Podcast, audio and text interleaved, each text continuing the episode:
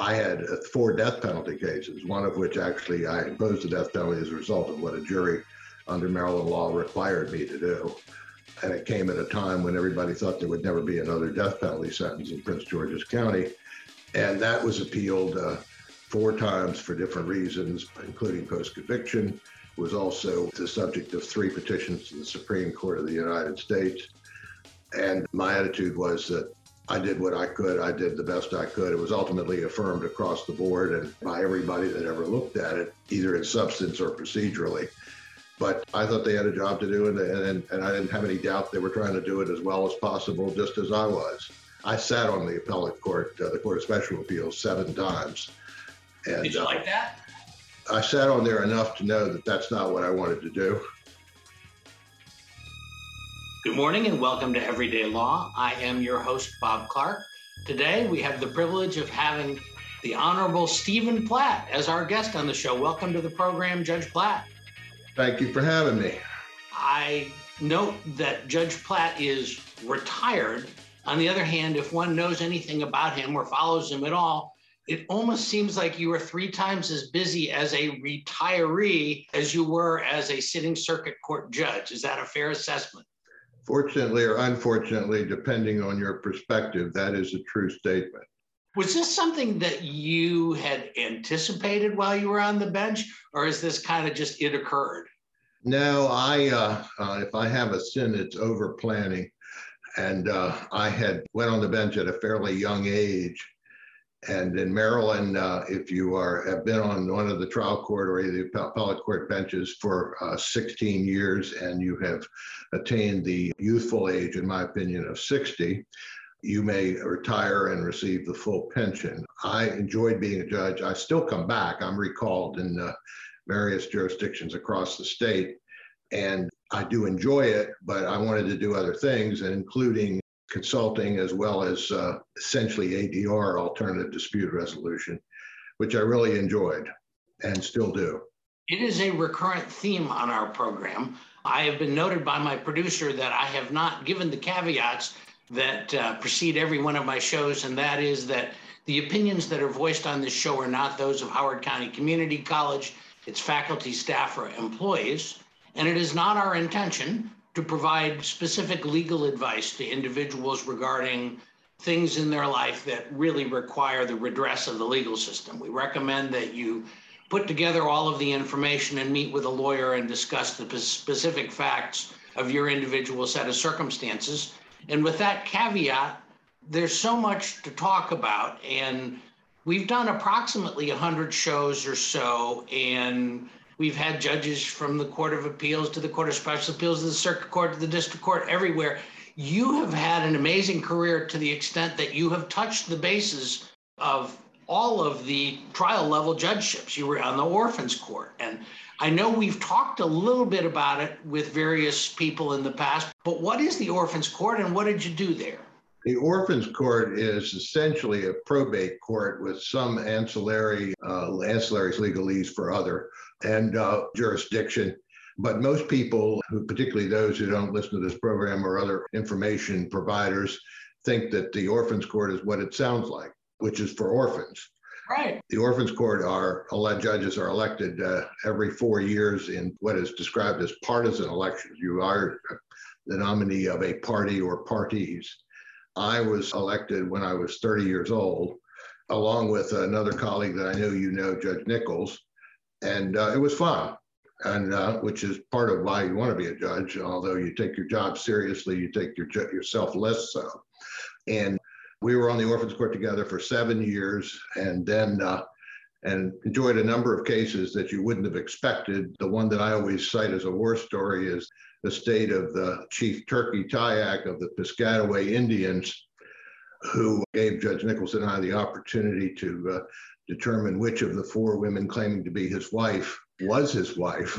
Did you succeed in that? We did. We ruled out three and actually found the only time in my entire career that I found common law marriage, which, as you know, is not recognized in Maryland, but is recognized in Maryland if it was contracted in a jurisdiction that does recognize it, which in this case was the District of Columbia. But we had one woman who said that she, uh, on cross examination, made her living roaming around the United States claiming to be the wife of wealthy deceased individuals. That's quite a pastime. And that was quite an admission. We had another who said she was married in an Indian ceremony. We wanted to make sure that wasn't a facsimile of Maryland. It wasn't. So she was ruled out. And then, ironically or coincidentally, or whatever you want to call it, the same person came back as a different individual with wow. a different name. Not something you expect on an orphan's court. But it was fun uh, doing it. Frankly, we wrote an opinion not because there were any great legal issues, but because uh, we knew there was interest in the community. And uh, so I had the pleasure of writing that opinion. And uh, and again, I'm, I'm, prone to war stories, so stop me if you don't want to hear them. We like uh, war this, The highlight of that case was when they, there was testimony that, as it turned out, little to do with anything, but was entertaining. The Piscataway Indians at the time of our litigation probably numbered somewhere between 25 and 30 people. That was what was left of the tribe. They showed up at Fort Washington Park with the, what they claimed to be their flag, and they threw it into the, inserted it into the ground at the security booth. The testimony was that the security uh, officer who was there, it was about 10 minutes till four in the afternoon, and they said, We are hereby reclaiming Fort Washington Park for the Piscataway Indians from the country that stole it from us. He looked at his watch and said, My shift is over in 10 minutes. Could you guys wait? And uh, did they? They did wait, and uh, the uh, claim was uh, presented to the Orphans Court. And as is so often the case in Orphans Court, I ruled, it was before me, that uh, we had no jurisdiction over who had title to Fort Washington Park, nor did we have any jurisdiction to determine who the chief of the tribe was, and that they would have to go to uh, the my our elders, as we used to call them, in the circuit court. Did they seek redress they in the did, circuit court? And, uh, the judge who heard it was a judge who you probably remember, uh, Judge Malloy, whose nickname was Settling Sam, and uh, he thought it ought to be settled. In fact, it's, he basically said, I'm not ruling on it, but if I do, this is what will happen. So they withdrew it. Judge Malloy settled me in good seats at Cole House for the Terp games long ago. That's right. So I, I, I appreciated that, that inclination on his part. So it's a, an odd, I mean, my perception of the Orphans Court is that it is a little bit like the Wild West, that an awful lot of the evidentiary rules and things that guide us in circuit court, particularly, didn't prevail there. Was that your experience? Yeah, at the time that Judge Nichols and I were on there, which is roughly coincided, uh, I was on from 1979 until 1985, late 1985, and he was on roughly that same period of time. There were no rules. Now there are. And uh, in fact, uh, now deceased Judge Lombardi was also an orphans court judge, and he was on the rules committee for the sole purpose of providing input from the courts. But the rules of evidence, because it, at that time, most orphans court judges were lay people who did not know the rules of evidence and couldn't enforce them because they didn't know what they were. And lawyers were somewhat frustrated by that at times. We actually, Judge Nichols and I, did enforce the, what we consider to be the Maryland rules of evidence, which at that time weren't codified by rule or otherwise, right, except in a statute. So we had quite a bit of business. There were some lawyers who needed evidentiary rulings in order to present their case in the most efficient way, seeking somehow to find jurisdiction in Prince George's. Orphans courts historically, and uh, for my time, the Montgomery County Circuit Court, as you know, Bob, acts as the orphans court Harford County is the same thing. I think they just did that with Howard County, as a matter of fact, in this last session of the General Assembly. I haven't seen the bill yet, but I understand they did do that. So that that's the trend. And uh, there's always been at least one lawyer on on the urban counties. Right. And we, uh, Judge Nicholson and I used to always be for whenever there was a vacancy, and we were there, we always were for the filling it with a lawyer. But political reasons always interfered with that. And uh, the two times that we ran for office, again, we ran in Prince George's County. If you were on the right ticket, nobody you could get elected. You didn't. Nobody had to know who you were, and certainly nobody knew what an orphans court was. But I, uh, I remember getting a call and asked by, quote, a lady who identified herself only as a concerned voter, wanting to know if I was running for the orphans court. I said, I was. I'm that person. She said, Do you have children? I said, I do. And she said, uh, you spanked them? And I said, I lied and said yes when they deserve Did it. get a vote for Never that? laid a vote. Well, I didn't know who she was. And to this day, uh, Judge Nichols and I joke about it. Uh, it turned out she was the Prince George's chapter chairwoman of the Moral Majority, which was the Jerry Falwell group. Ah, yes. I was the only orphans court judge to get endorsed by the Moral Majority, which those who know me found to be an, at best entertaining, uh, but or ironic. Stigmatizing. That's right. So that court, the other orphans court story, since we're talking about it, is I went door knocking one night when I was 20, 30 years old, and I was knocking on doors. Again, nobody knew who I was. Nobody knew what an orphans court was, but I was on the right ticket, so it was likely I was going to win. But the article, there was a front page article in the Washington Post on uh, somewhat of a mentor to me and others, Judge and now deceased Judge Vincent Femia, who was uh, and sitting in juvenile court at the time and merited the front page of the Washington Post for waving. As he merited 60 minutes many other. As he did, and, and he was waving juveniles into adult court in the morning and waving them back in the afternoon, so nobody could do anything about it. It was his version of scared straight. But when I knocked on this gentleman's door in Hillcrest Heights, which at the time was uh, suffering from a lot of apparently juveniles burglarizing houses, and I and I introduced myself, and I still remember the the gentleman was drinking a beer, and he was standing there in a dirty T-shirt, and he looked at me and he went, "We already got a good judge." And I said, "You're talking about the guy in the paper?" And he said, "Yes." And I said, "He's running as he was running for the circuit court that year, as a matter of fact." So well, he, we're both running together. We're friends. We can you can vote for both of us. We're running for different courts. And he looked at me and he went, "What are you? Uh, what are you going to do?" And I said, Well, any orphan steps out of line in my courtroom, he's going to jail. and he looked at uh, me and he went, That'll be two of you that know what you're doing. Wow. Uh, and I said, um, That's it. I'm running with Vince. Forget about all you other people. That was and, a good uh, strategy, I dare say.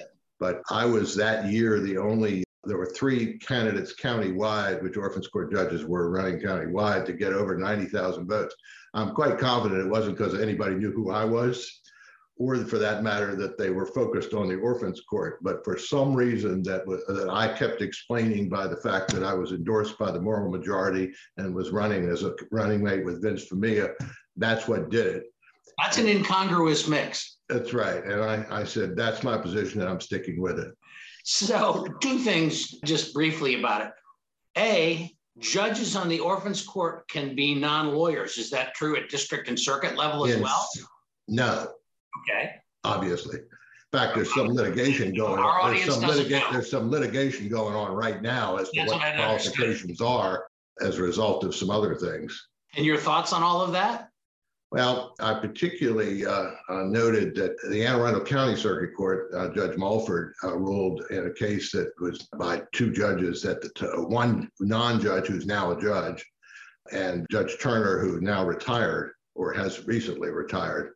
And he ruled that if you've been a member of the bar of Maryland, and pa- which means you passed the bar exam and the character committee passed on you, you are qualified to be a circuit court and district court judge that until then there was an argument that that wasn't enough that you had to have quote practiced law and they got into a debate about what what's the practice of law. I noticed they're having that in a slightly different context downtown with councilman city councilman Kenyan McDuffie who was chair of the house of the judiciary committee of the city council and they're saying and there's been a ruling now by at least the board if not the court i think the court just affirmed uh, uh, that he can't be a candidate because he's not quote practice law. So that's It doesn't there. seem to hinder, and I don't mean to politicize this, but it doesn't seem to hinder Republican presidents from appointing federal judges who've Nope. effectively not practiced law at all. No, and they're going to have to figure it out. Uh, the other case that that was sort of that not not a whole lot of people remembered because she she ultimately got elected was when uh, I can't remember her last name, but her first name is April, and she ran for the circuit court. And she ran uh, after as a libertarian. And there was litigation in the circuit court for Calvert County. And now Court of Special Appeals Chief Judge Wells heard it as a trial judge on the issue of whether or not you can run as a candidate of the Libertarian Party when you're not a member of the Libertarian Party. She was a registered Democrat. And Judge Wells ruled that she could not and excluded her from the ballot. And the Court of Appeals in record time said, correct. You know, it's a little bit of a tricky business, this who can be a judge and what their qualifications are. But it is scary as a practicing lawyer to have people running these court proceedings who genuinely don't have the experience or knowledge to do so properly. No, and and those of us who do, you know, can tell the difference. Particularly those of us that practice law or were litigators can tell you what the difference is. And frankly, there's an argument that it's some level of experience, but we've never been able to, to center on it. And for political reasons, what usually keeps it from happening is and I don't know whether it'll change. It probably won't in my lifetime, but the election is the only judges that are now elected in partisan elections are circuit court judges. Right. And that's a historical and a political reality that we don't seem to be able to, to get rid of. Those of us that uh, went through the process of being, you know, interviewed and, and, and ultimately put on the list and the governor chose, I always call myself the judge in charge of crazies but I've litigated as a presiding judge. I've been recalled to hear cases in which I would refer to the names of, without naming them, as, as disgruntled judicial applicants. But we get into an argument in those cases about what qualities are necessary. The best, I guess, opinion that I ever saw it, and obviously it is a matter of opinion, and usually based on the life experience and the professional experience of whoever's expressing it, was Robert Sweeney, who was the first chief judge of the district court. I've written articles on what he said were the 10 qualities that he thought, based on his 40 years, and that roughly since 1970 before he passed on. And I do think that a sense of humor is important, which is not textbook quality. I think humility is important. I always quote the columnist Kathleen Parker's father, who she quoted, saying, you know, it's good to have an opinion. You might want to be a little uncertain. You express your opinion as a judge, knowing that there's another court that'll look at it if, if somebody wants them to. And so that should give you some degree of humility. How did you feel about that? when people would appeal from a circuit court ruling of yours and it would wander around the Court of Special Appeals or Court of Appeals, did you feel invested in your decision at all? Would you be unhappy if they overturned it? How, what was your reaction? I my attitude was I had a job to do. I had done it as well as I could, and they had a job to do, and that they would do it as well as they could. I sometimes disagreed with their decision, just as they obviously had disagreed with mine. That in some cases I felt okay, they were right because they had the last word. In other cases, I thought, well, maybe they weren't right. Okay, but they had the last word, so they were right.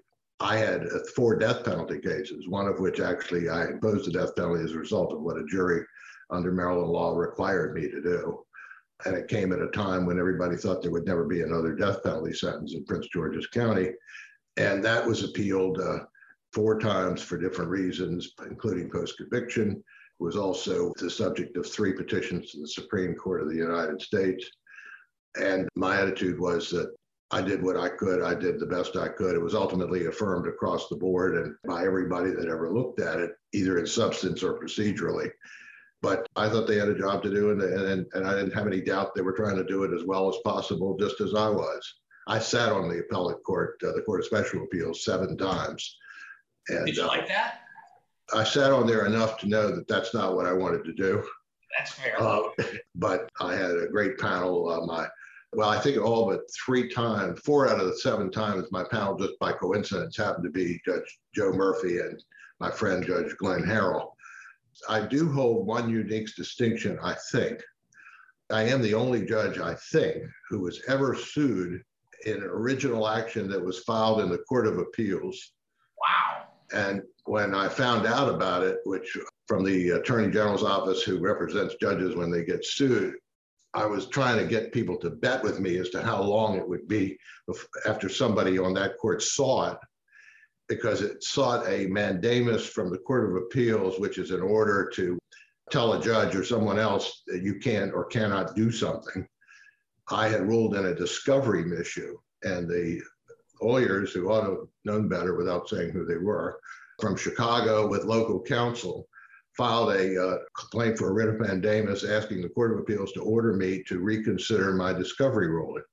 So was this on an interlocutory basis? Yes, there was a case in which it's a public record. So the Supreme, uh, it was a case of a lady, I don't remember her name, but the plaintiff was uh, called Sears and Roebuck and said, I'd like to hire the Sears and Roebuck carpet cleaning company.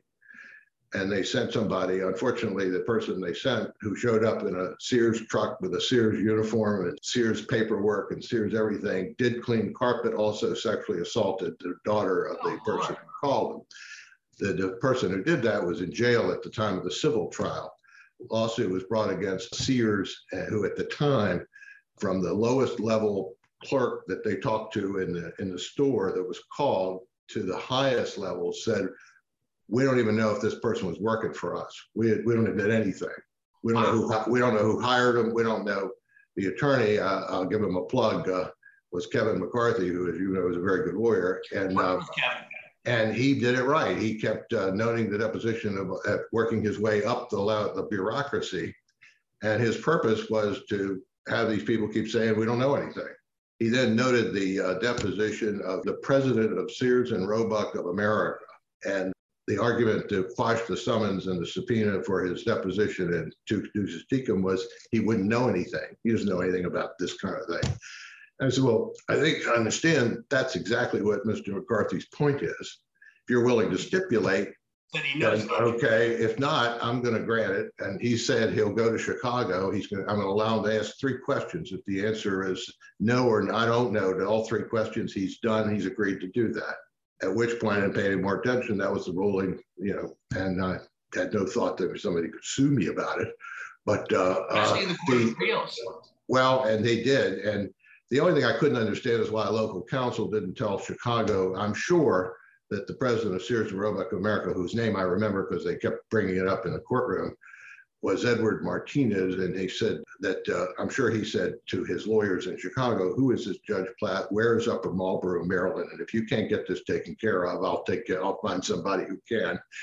But the side story that who has a great sense of humor and then was then on the Court of Appeals, my neighbor and friend 40 years, Judge Harrell, was on the Court of Appeals time called me to give him a ride home. I said, I can't. I'm litigant in your courtroom. And I explained what I just explained to you. And he responded by saying, If you don't give me a ride home, you'll be amazed at what happens in your case. Ultimately, the case was dismissed, but I've saved the briefs. And, uh, and, and, that's my claim to fame when, when the historians assess my career. That will be the one that jumps out because I think I'm. I don't think anyone else has ever been sued in that way.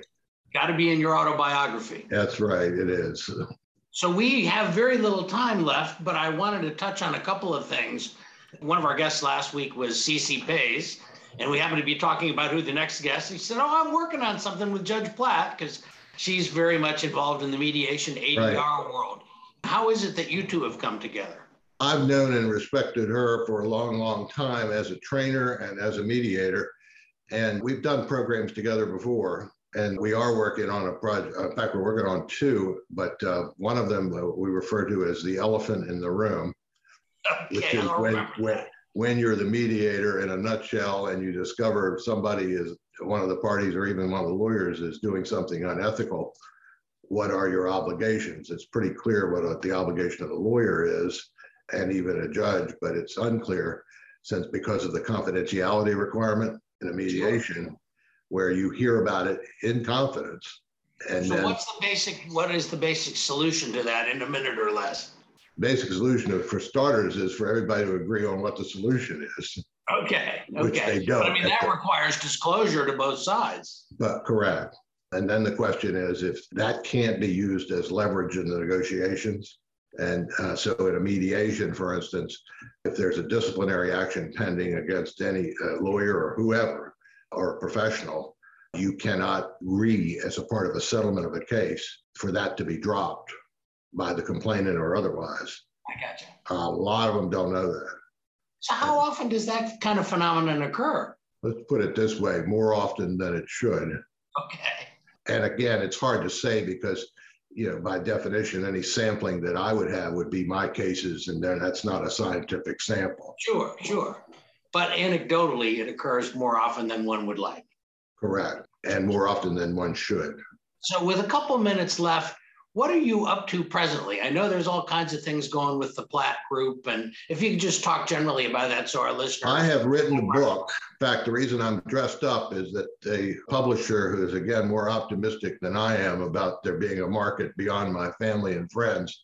But I've written a book that I would describe as a memoir because before I went on the bench, as I often kid friends and people who've known me before that, I was very heavily involved in politics I didn't see that as a disqualifying factor for going on the bench, although some did. And so I've written a book that I've, that I've entitled My Life in and Out of Court Lessons Lived and Learned.